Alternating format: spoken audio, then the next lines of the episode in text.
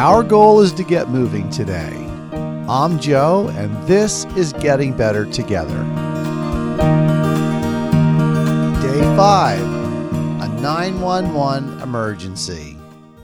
I did the exact same walk yesterday as the previous four days, and I'm going to do the same walk tomorrow as well. I know I'll switch it up sometime soon, but I feel good about this walk. It's becoming comfortable in a positive way. A couple people wrote to me and say they're walking also.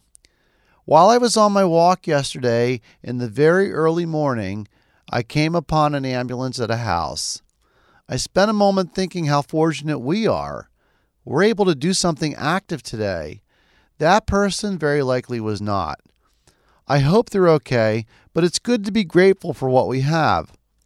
I wouldn't have thought to be grateful for a morning walk a week ago. I'm still not trying to measure any success in our journey thus far.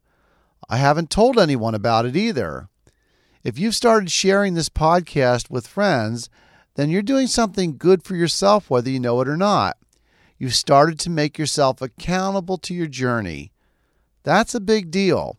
Once we start to verbalize and share things, then we feel responsible to keep after it because you know somebody's going to say, Hey, how's that program going that you told me about? A housekeeping item. There is no value to jump ahead in these episodes.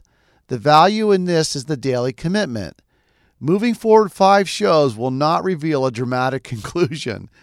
Go out and celebrate. Have a great day, and we'll talk tomorrow. I hope you'll come back tomorrow. These daily check ins is what will make a difference for you and me.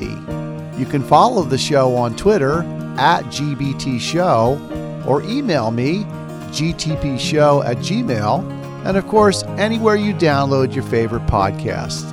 Until then, I'm Joe.